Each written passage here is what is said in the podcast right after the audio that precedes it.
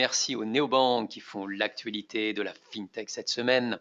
On le sait, leurs modèles économiques sont sous la pression du cash burn.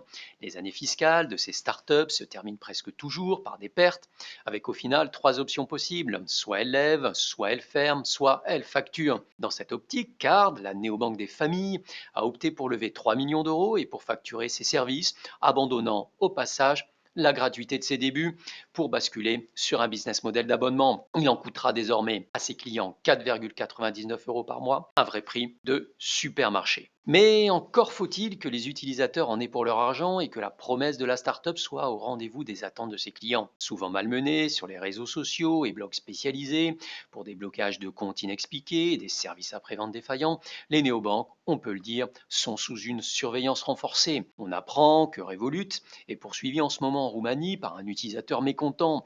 C'est peu de choses, certainement, pour la licorne, mais cette procédure met en lumière les milliers de cas similaires que la start-up rencontre notamment au Royaume-Uni. Sur le marché des professionnels, l'encombrement est maximum et la conquête continue. En 6 mois, le Britannique Monzo aurait recruté 50 000 clients pour son compte business. On le sait, la digitalisation à marche forcée de l'économie pressurise le marché de l'emploi des fintechs et soutient une guerre des talents qui fait rage partout dans le monde. C'est Conto qui s'exprimait cette semaine sur sa stratégie de recrutement.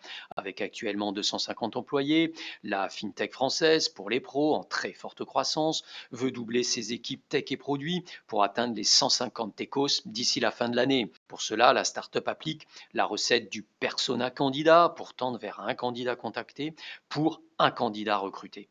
Impressionnant. Pour les néobanques qui ont de l'appétit, le menu est clairement passé au vert et on doit s'attendre au verdissement du panorama de la néobanque française dans les prochains mois.